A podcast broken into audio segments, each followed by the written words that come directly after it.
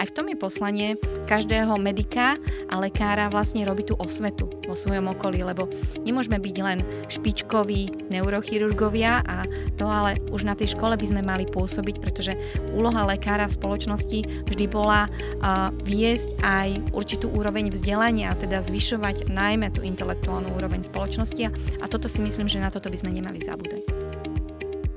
Vítajte, počúvate podcast Rozhovory MD aj v roku 2023. Moje meno je Tomáš Havran a som nesmierne rád, že ste si naladili podcast Rozhovory MD aj tento rok.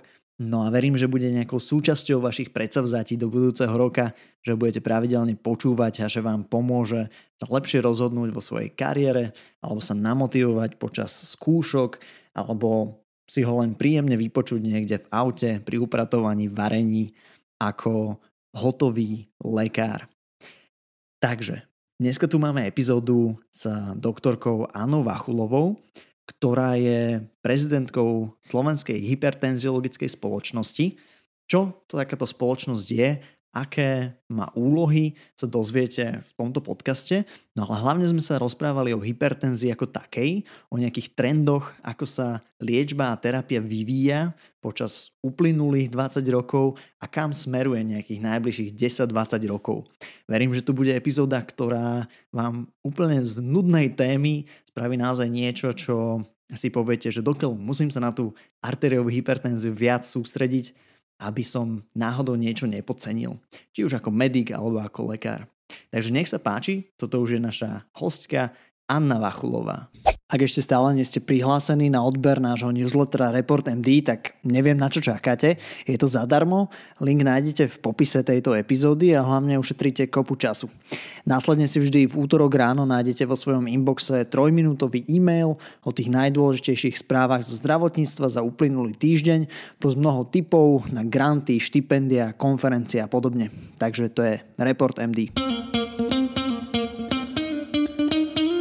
Tak ako aj ostatné epizódy, aj túto vám prináša farmaceutická spoločnosť Krka Slovensko s motom Žiť zdravý život. Anna, vítajte v podcaste Rozhovory MD. Ďakujem veľmi pekne Tomáš, srdečne pozdravujem. Vy ste prezidentka Slovenskej hypertenziologickej spoločnosti. Moja otázka je, že prečo zrovna táto diagnóza má svoju spoločnosť a je to trošku taká vyrývačná otázka možno, že prečo nám nestačí iba nejaká kardiologická spoločnosť. Tak čo vlastne robí takáto spoločnosť a, a prečo ju teda máme? Musím povedať, že historicky teda najskôr bola prítomná mm, kardiologická spoločnosť, či už Československá ešte za Československa, neskôr teda vznikla Slovenská kardiologická spoločnosť a tým, že vlastne arteriová hypertenzia je najčastejšie kardiovaskulárne ochorenie a súčasne rizikový faktor a nez, nezdružuje v sebe iba lekárov, kardiológov, ale rôznych lekárov rôznych špecializácií, či už sú to praktickí lekári, internisti, endokrinológovia, nefrológovia, diabetológovia, geriatri a tak ďalej bola snaha aj v súlade s európskym dianím, aj v súlade so svetovým dianím vytvoriť Slovenskú hypertenziologickú spoločnosť a tak sa stalo a vlastne spomeniem prvým prezidentom Slovenskej hypertenziologickej spoločnosti bol pán profesor Ivan Balážoviech, ktorého sme mali toho roku na našom kongrese Slovenskej hypertenziologickej spoločnosti, ktorý oslavil pekné jubileum. Pán profesor je stále vo veľmi dobrej kondícii a môžem povedať zase aj v Čechách tú analógiu, takisto vlastne tam vznikla takisto takisto Česká spoločnosť pre hypertenziu a je to tak aj vo všetkých okolitých štátoch. Čiže nie je to len domenou našej krajiny, ale je to teda, vyplýva to z potrieb zlepšenia manažmentu tohto ochorenia a edukácie lekárov, lebo na Slovensku ani v Čechách nie je špecializácia, nie sú špecializácia v odbore hypertenzia. Mhm. No dobre, no. keď to takto hovoríte, tak mi to eh, dáva úplne zmysel, že vlastne na tú interdisciplinárnu spoluprácu je to, je to významné, že kardiologovia by si k sebe nepustili tých ostatných. A ako ste sa vy dostali k hypertenzii ako takej, ako respektíve, ste prezidentkou hypertenziologickej spoločnosti, tak mi to tak príde, že ste niekde na vrchole tej pyramídy e, hypertenzie, ale že bola tam asi nejaká cesta, cez eh, nejakú štandardnú kardiológiu, internú medicínu, tak aká bola tá vaša cesta? Moja cesta začala v intenzívnej medicíne. Uh-huh. Ja som začala ako lekár na oddelení anesteziológie a intenzívnej medicíny Národného ústavu srdcových a cievných chorôb. A toto mimoriadne odporúčam každému medikovi. Nielen vtedy, keď nie je rozhodnutý, či chce byť. Máme medikov, ktorí majú jasné, že chce byť uh, očný chirurg zadného segmentu, tak pred nimi teda sa skláňam, pretože nie je to úplne jednoduché sa rozhodnúť. Um, ja si myslím, že začínať na takomto intenzívnom oddelení dá každému lekárovi najlepšiu skúsenosť, pretože bez ohľadu na to, aký odbor neskôr robí, vie zvládnuť každú situáciu a naučí sa skutočne sa spoľahnúť sam na seba. A to, čo je v intenzívnej medicíne a z čoho čerpám celý život, že musíte naštudovať veľmi veľa, aby ste urobili malý pokrok. A to sa niekedy medikom zdá byť úplne absurdné, že prečo mám toľko veľa študovať, aby som sa o taký malý krôčik posunul dopredu, ale v medicíne je to veľmi dôležité. Takže to ma naučila intenzívna medicína a potom uh, po uh, narodení céry som si povedala, tak trošku už uh, tak zmierním a, a robila som, robila som postgraduálne štúdium uh, v odbore teda variabilita hodnot krvného tlaku na internej klinike, čiže som sa naučila na tú, na tú intenzívnu medicínu, som nasadila teda internú medicínu, ktorá sa hovorí, že teda je na vrchole špičky toho ľadovca. A mala som šťastie, že vo svojom okolí teda som sa stretla aj s prácou mnohých významných významných kolegov, ktorí sa venovali arteriovej hypertenzii a teda ma týmto ovplyvnili a mnohé mnohé tie osobnosti dokážu mladého lekára tak nejakým spôsobom podchytiť. No a neskôr som vlastne pokračovala na oddelení arytmie a kardiostimulácie, kde znovu vlastne arteriová hypertenzia je najčastejším arytmogenným substrátom, pretože neliečená alebo nesprávne liečená veľký vlastne podklad pre vznik najmä fibrilácie predsiení, ale aj predsieňových alebo komorových extrasystol, čiže zase to spojenie s tou hypertenziou z tej inej strany. A momentálne pracujem na oddelení uh, srdcového zlyhávania a transplantácie srdca, kde znovu vlastne vidíme už ten koniec toho kardiovaskulárneho kontinua a máme obrovské množstvo pacientov, ktorých srdcové zlyhanie je etiologicky spôsobené neliečenou alebo nedostatočne liečenou arteriovou hypertenziou. Čiže môj pohľad ako kardiologa mm, na toto ochorenie je, je taký, povedala by som, komplexný, ale je treba povedať, že to je pohľad kardiologický. Nefrológ by mal zase iný pohľad, on sa na to pozerá cez, cez tie obličky, internista alebo endokrinológ zase cez, cez vlastne ten mm, endokrinný systém. No a praktický lekár je vlastne ten, ktorý by mal všetky, všetkých týchto pacientov zavčasu zachytiť a správne manažovať. A keď sa toto podarí, tak my potom budeme mať málo práce, ale, ale žiaľ žijeme v takom období, že, že tí pacienti nie sú zavčas zachytení. Koľko máme takýchto pacientov na Slovensku? Na Slovensku máme zhruba 2 milióny pacientov s arteriovou hypertenziou.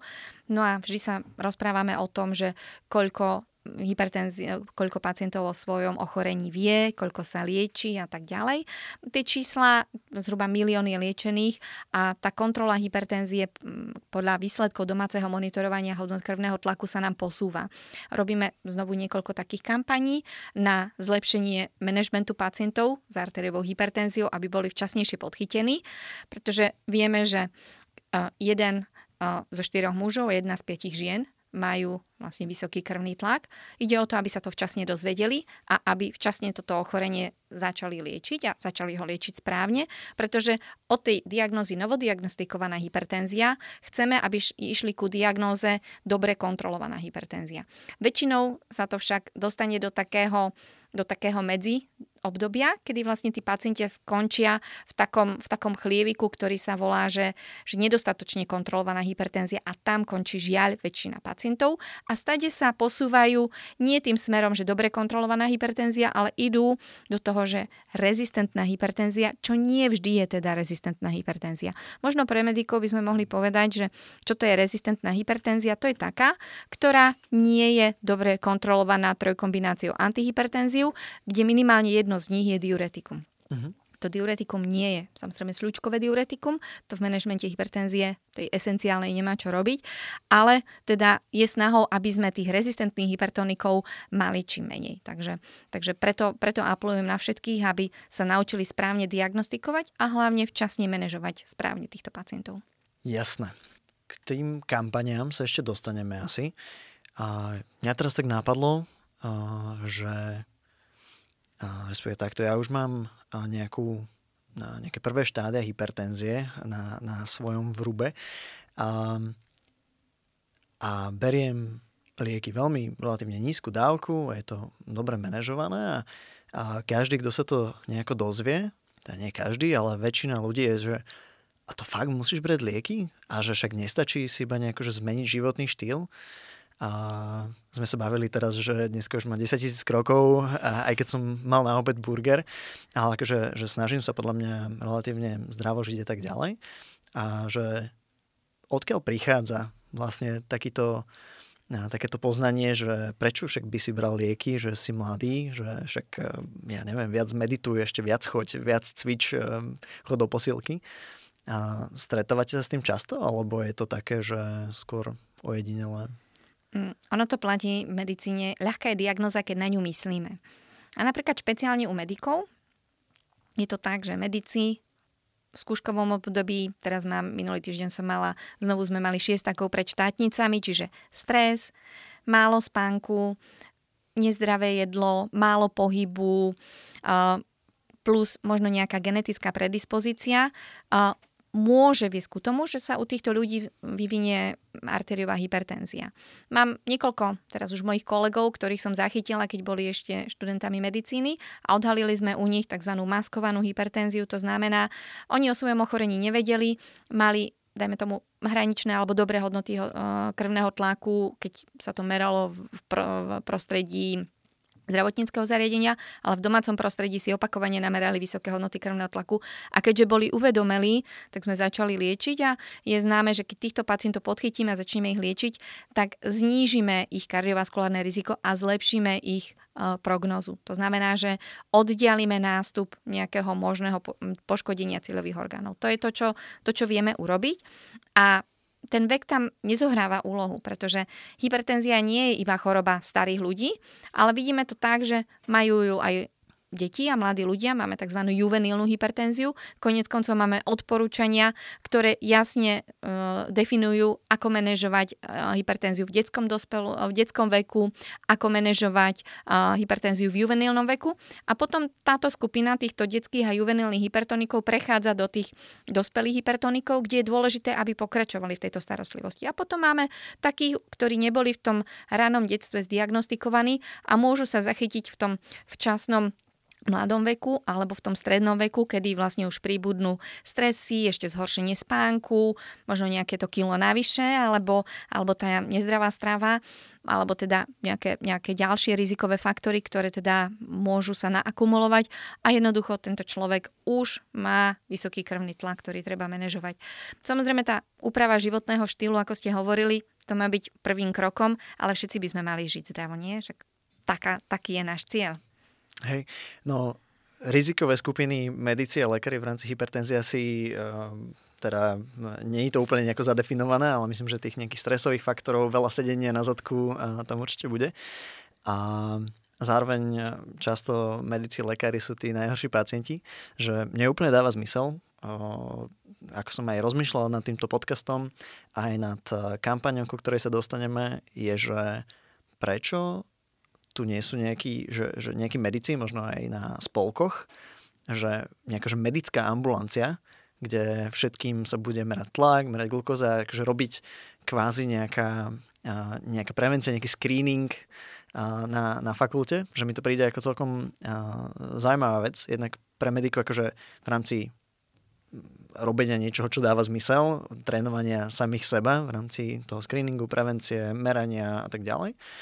A a zároveň by sme mohli mať aj možno trošku zdravších a, a medikov a lekárov, možno ktorí sa zdraví dožijú dlhšieho veku. Tak potrebujeme mať veľa zdravých lekárov, veľa múdrych lekárov, to je pravda. Ale v podstate tým, že sú medici a chodia do nemocníc, ja som stále presvedčená o tom, že medici, hlavne v tej druhej polovici štúdia, by mali najväčšiu časť stráviť práve v nemocniciach. Čiže znovu, som na nočnej, som na internom, prečo si nemôžem odmerať krvný tlak, aký mám a teda mm, opakovane, čiže nič, nič mi to nebráni. Som ešte druhák na fyziológii, môžem si odmerať glukomérom napríklad, alebo keď sa trénujú odbery krvi, čiže tie možnosti majú medici oveľa častejšie. Otázkou je, keď sa im nameria ten vysoký krvný tlak alebo ten vyšší cholesterol, ako vážne to berú. Viete, uh-huh. že či je to to, že si zoberie, a však mňa sa to netýka, že síce moji rodičia majú vysoký krvný tlak, ale ja to to je preto, lebo som pred skúškou alebo som nevyspatý. A, a to je zase to uvedomenie si toho a akceptácia toho, ako, ako sa k tomu ten človek postaví. To je, to je, viete, to je problém tých chronických nebolestivých ochorení, že nikto tomu nechce veriť, ale my to vieme hrozne ľahko zdiagnostikovať. Hej. No my sme ešte pred nahrávaním mali uh, vášnivú diskusiu o tom, že či stačí pacientov edukovať, uh, alebo teda treba robiť aj trošku viac. Uh, a myslím, že toto je presne zaujímavý príklad toho, že aj tí medici, aj tí lekári vedia, že teda tá hypertenzia je to naozaj, že absolútne prefláknuté ochorenie, ktoré už mnohí až tak, že no však áno, zvýšený krvný tlak, zmeraj si o 5 minút ešte a ešte si zajtra si zmeraj. A, že aký fakt nechceme tomu veriť, pritom akože edukovaní sme dostatočne, teda dúfam. A, a že potom presne tá, tá, tá cesta toho pacienta už že k nejakému lekárovi predpísať lieky, aké lieky, brať tie lieky, robiť si kontroly, že akoby, že to je oveľa náročnejšie, ako iba vedieť, že teda treba sa dostať do toho procesu. Um, ja by som skočil rovno ak, do toho, že... Mhm, ak môžem, pardon? ja by som možno ešte doplnila jednu takú vec, že um, veľa ľudí, keď sa im nameria vysoký krvný tlak v ambulancii lekára, to podcení. Mhm. Lekár ich zavolá druhýkrát, mnohí mladí ľudia neprídu, Nevždy sa to týka medikov, ale môže alebo nemusí. Preto je výhodné teda potom použiť nejakú aplikáciu. Žijeme vo svete aplikácií, ktoré jasne si tam dáte svoje dáta, jasne vám povedia, že tak meráš si krvný tlak a už si nie v zelených číslach, ale už si v tých oranžových alebo červených, teda funguje to na spôsobe semafora. A je to potom čisto na edukácii toho človeka, či to bude akceptovať alebo nie. A toto je jedna z takých lekcií, ktorú nás naučili ostatné roky, kedy žijeme v pandémii covidu. Trošku volá sa to, že telemedicína, aj keď nie, nie som úplne uh, povedala by som súhlasná s týmto termínom, pretože uh, ľudia si vedia monitorovať saturáciu kyslíka, dýchovú frekvenciu, teplotu, ale merajú si aj tlak krvi a srdcovú frekvenciu. A už keď si teda opakovane namerajú tie hodnoty krvného tlaku 135, 140 na 90 a viac, tak by ich to malo upozorniť, že aha, to, toto už nie je správne a musím zmeniť niečo. A vlastne tam by mala byť tá, tá aktivita a presne napríklad z tých medikov, alebo ja si vždy myslím aj z hľadiska uh, tých medikov smerom ku svojim blízkym, ku svojim rodičom, ku svojim uh, bratrancom, ujom, sesternicem, prosto edukovať tých ľudí, pretože aj v tom je poslanie každého medika a lekára vlastne robiť tú osvetu vo svojom okolí, lebo nemôžeme byť len špičkoví neurochirurgovia a to ale už na tej škole by sme mali pôsobiť, pretože úloha lekára v spoločnosti vždy bola uh, viesť aj určitú úroveň vzdelania, teda zvyšovať najmä tú intelektuálnu úroveň spoločnosti a, a toto si myslím, že na toto by sme nemali zabúdať. Úplne súhlasím, že ja vždy tak hovorím, že kým medici ešte nemajú ten diplom, ten license to kill, tak e, majú úžasnú možnosť vlastne venovať sa práve tej prevencii a, edukácii, lebo vlastne všetko to už vedia a, a síce si to možno nemyslia, ale relatívne veľa času na to naozaj, že tieto vedomosti šíriť ďalej. A podľa mňa veľmi pekne sme to otočili na medikov, na doktorov, lebo mm, často sa podľa mňa diagnózy týchto skupín netýkajú, ale týkajú sa všetkých ostatných áno, tých pacientov. Áno, s tým, s tým súhlasím, ale vlastne hej. my sme tí pacienti. No ale predsa len, že otočme to naspäť na tých pacientov. A, jak som spomínal, že, že tá hypertenzia je, že na každom kongrese, na každom predmete sa rieši hypertenzia. Je to vždy taká že prvá otázka pomaly. A, čiže že naozaj, že, že každý by mal asi vedieť, aká je tá normálna uh, hodnota krvného tlaku, aké sú tie zvýšené hodnoty. A aj tak tu máme veľa lekárov, ktorí teda možno nepostupujú podľa guidelinov, ktorí sice vedia, ale kebyže možno sa namerá, možno sa to potom odignoruje, alebo že nejak sa to tak, že nejde ten pacient tým správnym postupom. Čo sú možno tie najčastejšie chyby, ktoré robia lekári v rámci tej diagnostiky a tej terapie, že na čo aj lekári, ktorí nás teraz počúvajú, si povedia, že, ah, že sa tá hypertenzia, neviem čo, ale že kde naozaj z vašej skúsenosti sa robia chyby, už také nevedomé chyby a kde sa robia naozaj také, že, že sa nepostupuje podľa guidelinov? No, aby sme mohli povedať, že pacient má alebo nemá diagnozu arteriová hypertenzia, tak musíme mu odmerať krvný tlak. V súčasnosti máme celú škálu tlakomerov, ktoré vám vedia odmerať. Určite je treba, aby si pacienti merali uh, tým správnym tlakomerom, to vie každý, ktorý by mal byť certifikovaný za správnych podmienok. Toto, toto všetko učíme, toto všetko edukujeme. Napriek tomu, keď dôjde teda k tomu, že pacient je hypertonik, tak už sa neurobi potom ten ďalší krok. Neurobi sa tá stratifikácia, teda neurobí sa bazálne vyšetrenia, normálne základná anamnéza, ktorú teda robím. Veľakrát si uh, povedia, že nemusím s tým nič robiť, len dostane tabletky bez EKG, urobia sa len nejaký ionogram alebo, alebo renálne parametre. Ale je treba si uvedomiť, že toto je taká vstupná brána.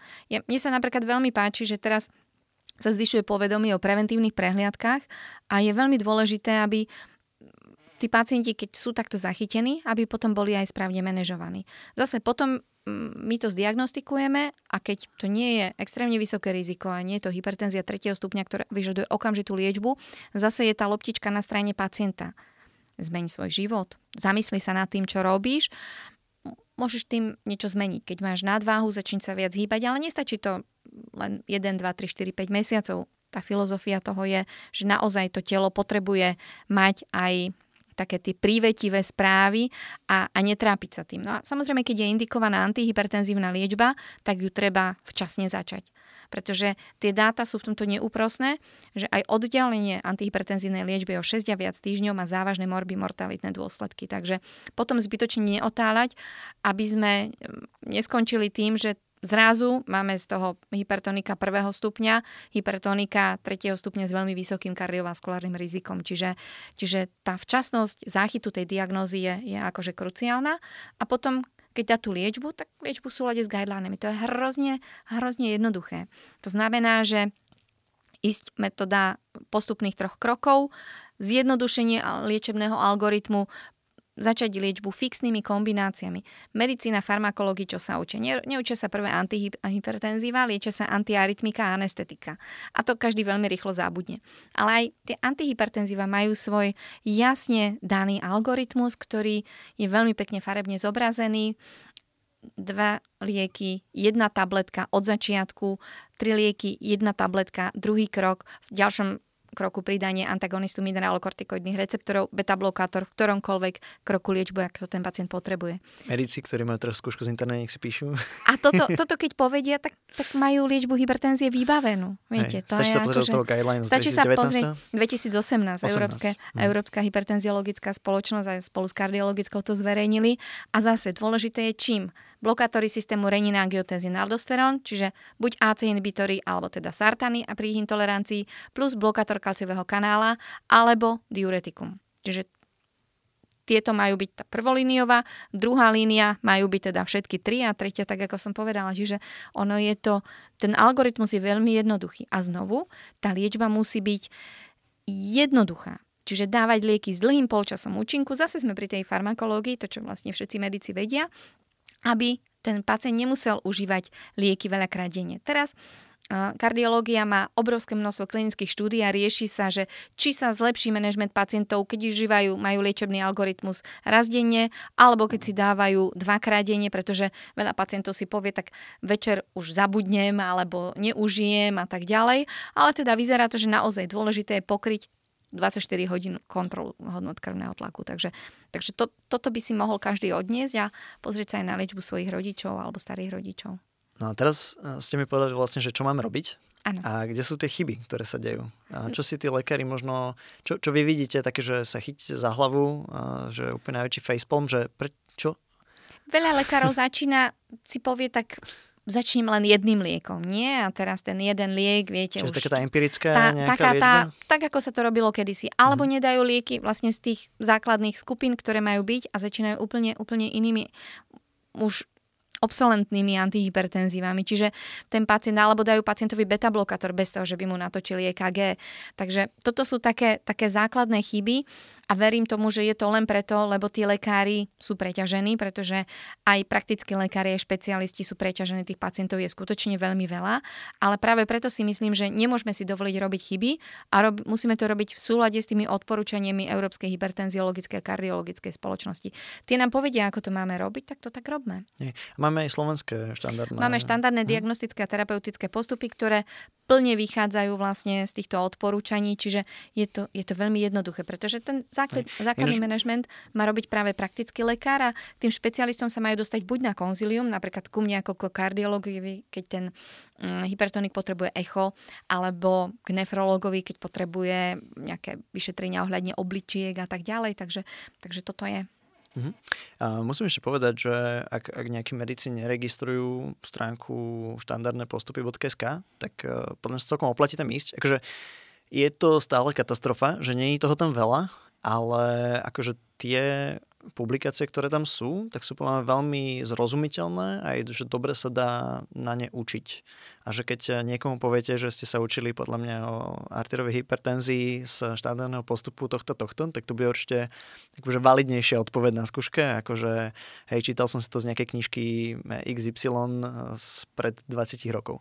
Máme ešte jednu peknú stránku v Slovenčine, je to Mefanet, mm. kde sú vybrané kapitoly z kardiológie, ktorých vlastne hlavným autorom je uh, pani docentka Eva Gonzalvešová, uh, ktorá je prednostka kardiologickej kliniky Lekárskej fakulty Univerzity Komenského uh, a Národného ústavu srdcových a cievných chorôb, pretože vďaka nej máme práve u nás na Národnom ústave srdcových a cievných chorôb kardiologickú kliniku a snažíme sa vlastne tam opakovane uh, pridávať najnovšie články o základných ochoreniach, čiže keď medic sa nechce nejakým spôsobom zahltiť množstvom uh, extrémne podrobných informácií, tak si myslím, že na tú orientáciu je táto stránka veľmi dobrá. Mm.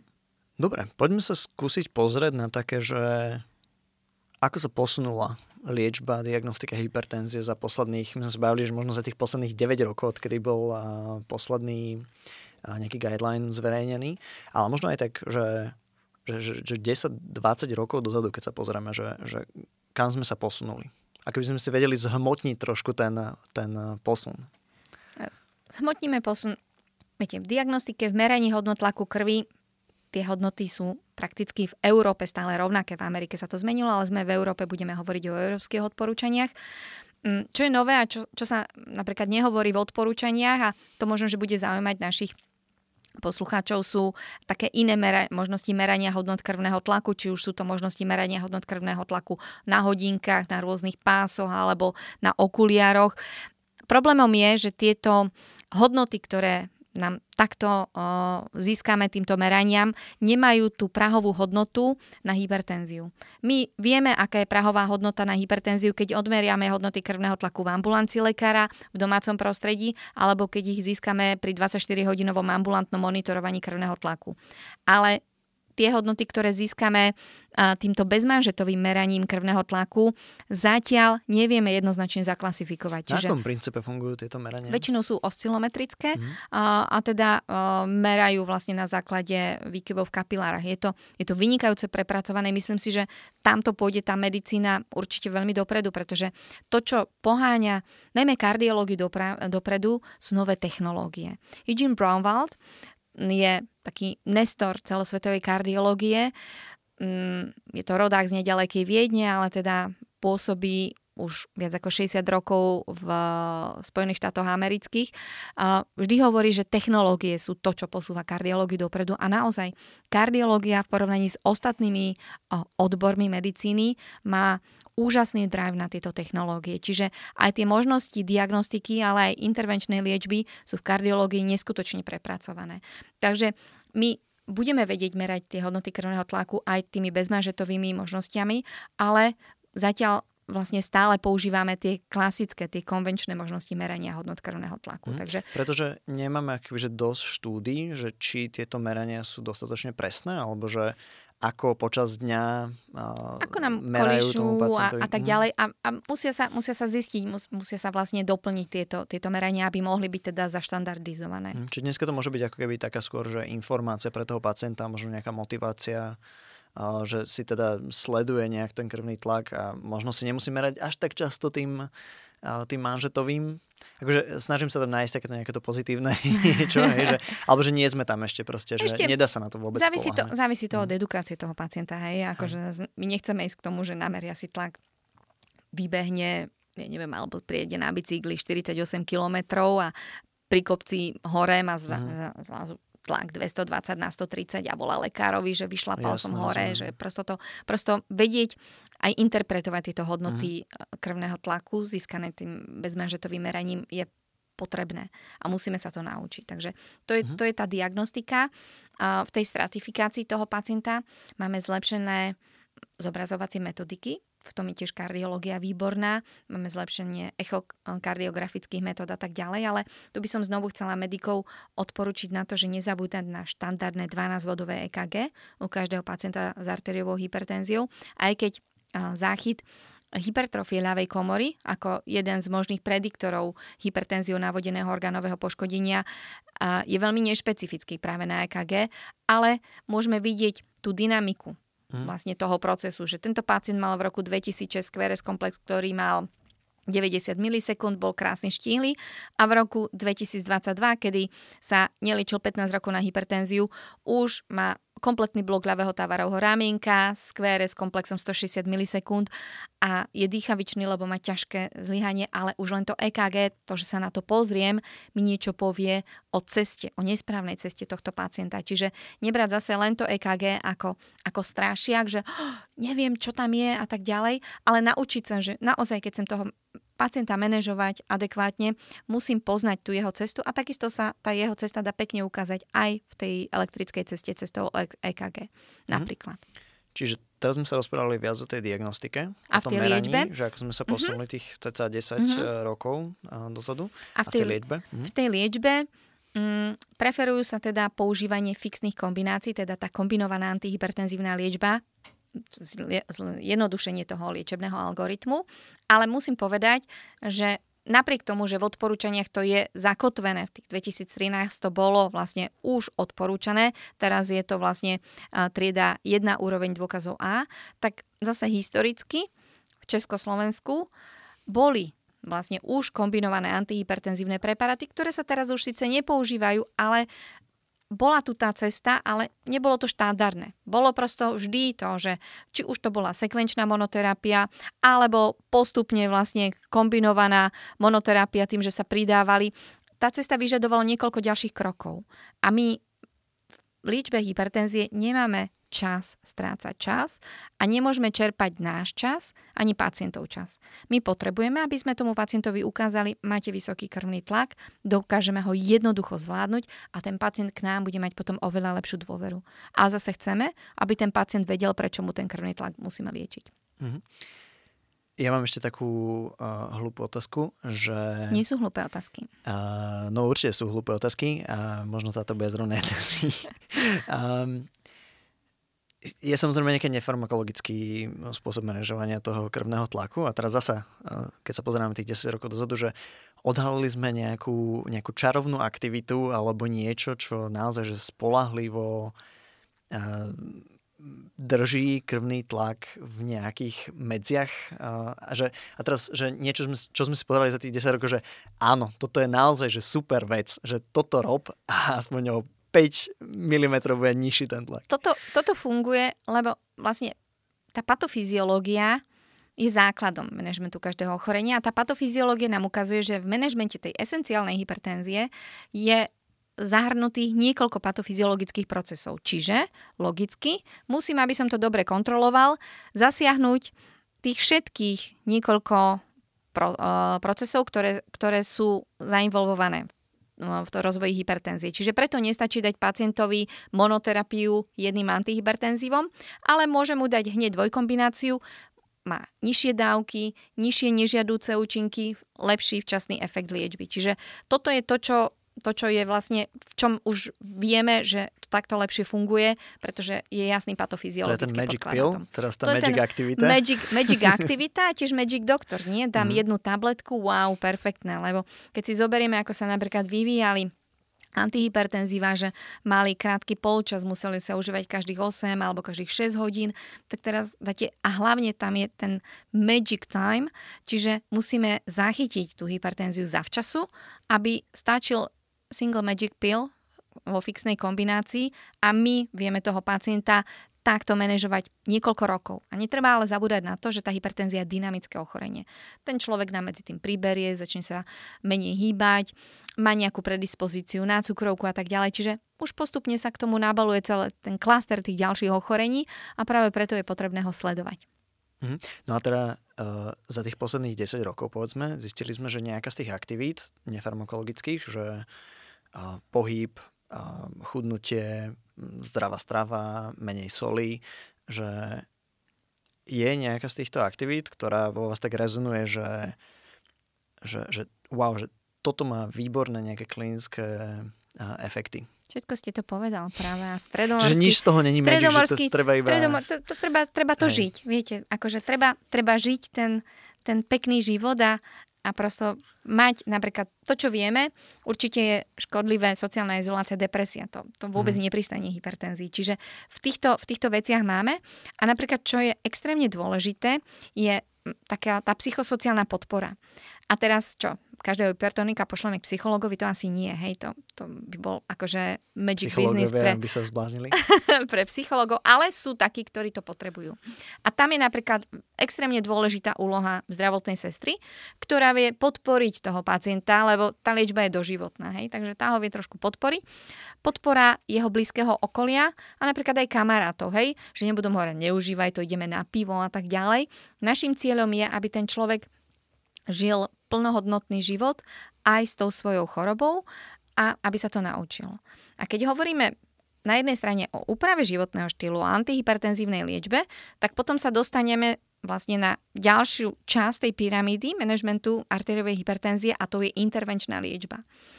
Intervenčná liečba v tých posledných odporúčaniach z roku 2018 má svoje miesto, ale nie je štandardne doporučená všetkých pacientov. A myslím tým buď renálnu denerváciu, čiže denerváciu v oblasti renálnych arterií, alebo napríklad barostým, čiže stimuláciu v oblasti karotika. Na, na to sú štúdie a teraz nám znovu dobiehajú štúdie, ale zase nemôžu si hypertonici myslieť, že spravíme mu renálnu denerváciu rezistentnému hypertonikovi a nebude užívať žiadne tabletky.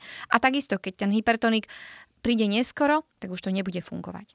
Takže áno, máme aj tuto znovu intervenčné možnosti liečby, ale tí pacienti musia byť včasne podchytení a včasne odoslaní. Áno, takže sme zistili, že moja otázka bola blbá, lebo vlastne ste mi na ňu neodpovedali.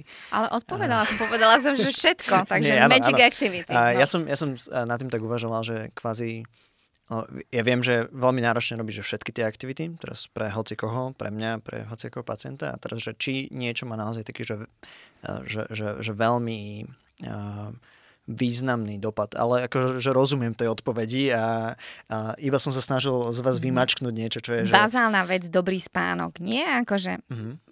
rozprávame pre medikov, to rozprávame iné, že, pre že mladých super. lekárov. Najlepšia vec, a, a práve u týchto kategóriách to je, to je iluzórne. Nie najskôr skúšky, potom stresy, potom sa narodia deti, takže toho mm-hmm. spánku je extrémne málo, ale napríklad zdravý spánok je extrémne dôležitý. Je veľa štúdí, ktoré nám hovoria o tom, či je škodlivá práca na smeny a, a tak ďalej. A, a čím viacej sa do toho zahlbíte, napríklad do tejto práce na smeny, tak zistíte, že to vôbec nie je pozitívne pre vaše zdravie, keď to vykonávate. Takže, takže preto treba napríklad dobre relaxovať. Treba mať, treba mať zase ten protipol, kde všet, všetok ten stres, ktorý, aj keď si to nepripúšťame, ale, ale treba skutočne nájsť si tú zdravú rovnováhu. Ja som len nad tým tak uvažoval, že a často keď niekomu pacientovi povieme, že tuto je 10 vecí, ktoré treba robiť, tak je to možno viac kontraproduktívne, ako keď mu povieme, že jednu vec, ktorá naozaj že sa osvedčila v štúdiách za posledných 10 rokov a potom možno na druhej prehliadke zistíme, že či aspoň táto jedna vec mu funguje. Postupne dáme, že aha, že aj toto by sa dalo, aj toto, že a iba tak som nad tým rozmýšľal, ale teda, že who am I to uh, actually talk about this? No dobre, takže teraz sme sa pozerali nejako tých 10 rokov dozadu. Keď sa teraz budeme pozerať 10 rokov dopredu, alebo 20 rokov, že Áno. úplne, že buďme futuristickí, Mhm. že kde bude liečba, bude hypertenzia ešte problém o 20 rokov? Určite bude, lebo, lebo populácia, populácia nám starne a tučne hej, a lenivie. To je ten zásadný problém. Čiže a tá, zase tá mladá generácia má veľa stresov a málo sa hýbe. To je ten, ak nezmenia teda svoje fungovanie.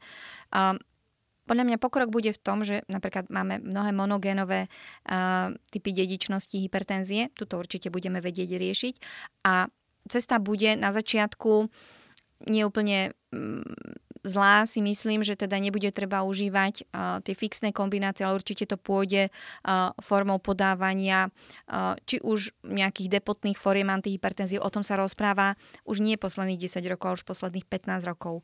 Také, stále, stále sa nič takého nepodarilo vyvinúť a skôr sa pôjde tiež ako je to napríklad, vidíme to v lipidoch, vidíme to v ostatných, možno cestou niektorých monoklonálnych protilátok, možno cestou priamého zásahu na iných miestach do systému renina, angiotenzín, aldosterón, ale uvidíme, čo všetko nám uh, múdri vedci prinesú. Tak, ale verím, že, že to pôjde dopredu, aj keď to nebude asi iba 10 rokov trvať.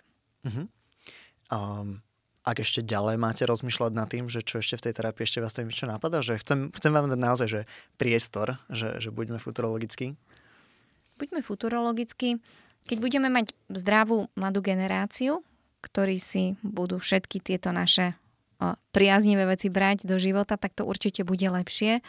Ale s tým, ako žijeme, ako, akým rýchlým tempom žijeme a tak ďalej, tak sa trošku obávam, že, že naozaj vždy to hlavné má byť na tej primárnej prevencii a od toho sa musíme odvíjať. Pretože keď budeme mať dobrú primárnu alebo už tú primordiálnu prevenciu, tak to bude fungovať výborne. Uh-huh. A zase ste spomínali viac teraz tú terapiu. V rámci diagnostiky sa nám niečo zlepší, že budeme vedieť napríklad lepšie povedať, že aký je dôvod tej hypertenzie, budeme to tým pádom vedieť nejako lepšie targetovať, alebo že kde môže byť ten posun v rámci tej diagnostiky, možno aj cez tie technológie. Doteraz mm, sa hovorilo, že tých sekundárnych hypertenzií je zhruba 5 až 10 My vieme, že teraz už je niekde medzi 10 a 15% závisí znovu od tej kvalitnej diagnostiky. Čiže uh, tie sekundárne hypertenzie vieme zmanéžovať priamým zásahom do toho systému, ktorý je, ktorý je akože postihnutý. A znovu preto je dôležité podchytiť tých pacientov zavčasu, keď ešte napríklad nemajú prítomné orgánové poškodenia. No a čo sa týka toho ďalšieho posunu, vždy je to o, tej, o, tom, o tom rozmýšľaní toho, toho manažujúceho lekára, aby, aby na to myslel u toho jednotlivého pacienta. Mm-hmm. No, uh, ťažká otázka, uh, úplne beriem, ale myslím, že som vás v tomto vyžmykal, že ako sa dalo. Um, poďme na tú stránku nejakých kampaní v rámci, v rámci prevencie. A vy máte takú kampaň, že zdravie máš len jedno. A povedali by ste mi o tom trošku viac a možno aj, že akým spôsobom sa na tú kampaň dá pozerať, prípadne ako aj medici vedia v tejto kampani byť užitoční, um, ako úspešná je takáto kampaň?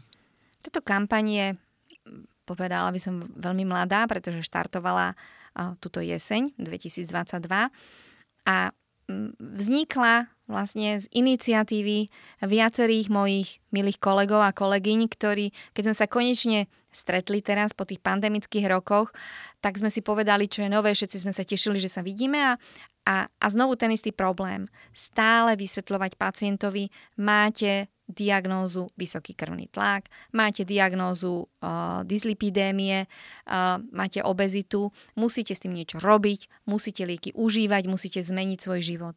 A ten pacient potrebuje byť edukovaný a preto mnohí tí moji kolegovia mi povedali, tak poďme niečo robiť, hej. bežia reklamy na, na mnohé iné aktivity, tak hovorím, dobre, tak urobme niečo také, aby sme vedeli vlastne pritiahnuť tých pacientov. Čiže preto sme spustili túto kampaň, aby sme vysvetľovali pacientom a, a ukázali im, že áno, takéto ochorenie sa vás môže týkať, pretože je veľmi časté populácii dospelých pacientov, ale aj v populácii dospievajúcich pacientov. Je to ľahko diagnostikovateľné, dobre liečiteľné ochorenie a ukázať na príklade viacerých pacientov, už aj takých, ktorí prekonali napríklad cievnú mozgovú príhodu, mali nejakú arytmiu alebo infarkt, ale aj takých, ktorí vlastne prišli, mladí, zachytili sme ich a zmenili svoj život bez toho, že by sa im musela stať v živote nejaká veľká dramatická situácia. To znamená, že je to znovu o uvedomení si a, a nie je to len o tom, že dáme magic pill, ale o tom vlastne sústredení sa na svoje zdravie, lebo naozaj je to, je to obrovský dar a žiaľ, vo väčšine ľudí ten vlastne pocit, že zdravie je dar, vznikne až vtedy, keď ochorejú a veľakrát až keď majú nejaké závažné komplikácie. Čiže znovu chceme sa vrátiť na tú, na tú samú počiatku, podchytiť tých pacientov hneď na začiatku, aby, aby hľadali to, čo môžu zlepšiť vo svojom živote, aby, aby neochoreli, alebo keď ochorejú, tak aby tú liečbu naozaj uh, dodržiavali a aby vedeli, prečo sa majú liečiť. Mm-hmm. Uh, ja teraz som si tak uvedomil, že vlastne uh, ja keď beriem tie antihypertenzíva, tak uh, je to, že môžem sa na to tak pozerať, že beriem lieky na vysoký krvný tlak, a, ale ja som si tak nejak preformuloval do toho, že vlastne beriem lieky, ktoré mi predlžujú život. A, a že, že pre mňa aspoň osobne je to, že, že úplne že iný prístup k tomu, že, že čo to vlastne ja beriem, že vlastne ja beriem lieky, ktoré predlžujú život. A ono to znie úplne akože magicky, ale vlastne, že teraz je také, veľa hypu, nejakom, že longevity a mm-hmm. toto treba, nejaký metformín si treba e, dávať do raňajok a neviem čo všetko. Uh, asi áno, neviem, sú múdrejší ľudia. Každopádne, že, že toto je úplne že jasná vec, ktorá predlžuje život, keď, keď človek teda má uh, hypertenziu. Um, tak že, že podľa mňa takéto malé uvedomenia popri tej edukácii sú, sú, sú veľmi zaujímavé a presne aj takéto kampane to možno vedia targetovať. Ľudia vždy čakajú niečo veľké, hej? Zverejní sa, máme zázračný liek na liečbu infarktu myokardu. Perfektná vec. Ale my nechceme, aby ten človek dostal infarkt. Čiže my by sme mohli povedať, predlžíme vám život o 20 rokov bez infarktu myokardu len tým, že budete Z, užívať... Malo hviezdičku na konci. jednu tabletku, viete. Hej. Samozrejme, ten človek musí trošku sa aj zmeniť, nemôže to byť, že dajte mi tabletku a nebudem nič preto robiť. Ale o to ide, byť uh, aktívny spolupráci s tým pacientom a súčasne my chceme, aby ten pacient bol aktívny aj v manažmente svojho ochorenia. Aby to nebol len ten pasívny pacient, ktorý príde, odmeriame mu tlak, natočíme mu EKG, urobí sa mu stratifikácia každých niekoľko rokov. Ale poučiť ho, že áno, toto je vaše ochorenie, vy sa s ním musíte naučiť žiť, neodmietajte ho a máte jedinečnú šancu na to, aby ste sa dožili vyššieho veku, ako sa dožili vaši starí rodičia, vaši rodičia, bez komplikácií. A toto je veľmi dôležité.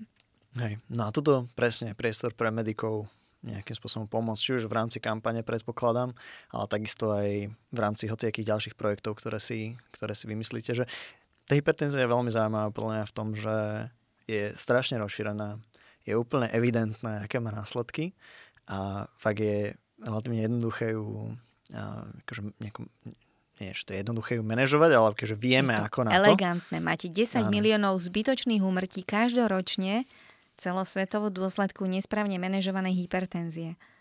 Tak prečo s tým niečo nerobíme? No, tak predlžujeme životy teda. Áno, áno, treba to pekne povedať, viete, lebo ja myslím, že ľudí treba motivovať pozitívne. To negatívne to príde samo, ale, ale prosto ukázať im, že toto je tá správna cesta. Dám vám jeden liek hneď na začiatku vášho ochorenia a bude vám to stačiť. Keď budete dlho otáľať, už nebude stačiť jedna tabletka, budete ich musieť mať niekoľko a už budete mať aj ďalšie ochorenia. Takže je to, je to veľmi jednoduché je to jednoduché, ale nie je to ľahké. Však? Áno, áno. Keby to bolo také ľahké, tak by sme tu nesedeli. Dobre, takže to není teda iba o tej edukácii, ale je to aj o nejakom storytellingu. Áno, že, áno, že potrebujeme ten áno. príbeh a, podať a vždy, vždy si to, a vždy si to ľahšie, protagonistom pacientom. Áno, a vždy si to ľahšie ten človek uvedomí. Keď majú vo svojom okolí niekoho, kto mal mozgovú príhodu a museli sa o neho starať, tak títo ľudia vedia, že je to hrozná, život komplikujúca situácia nielen pre samotného človeka, ktorému sa to stane, ale aj pre jeho okolie. A tomuto my chceme zabrániť. My im chceme ukázať, že áno, vieme tomu zabrániť, stačí zmeniť svoje myslenie.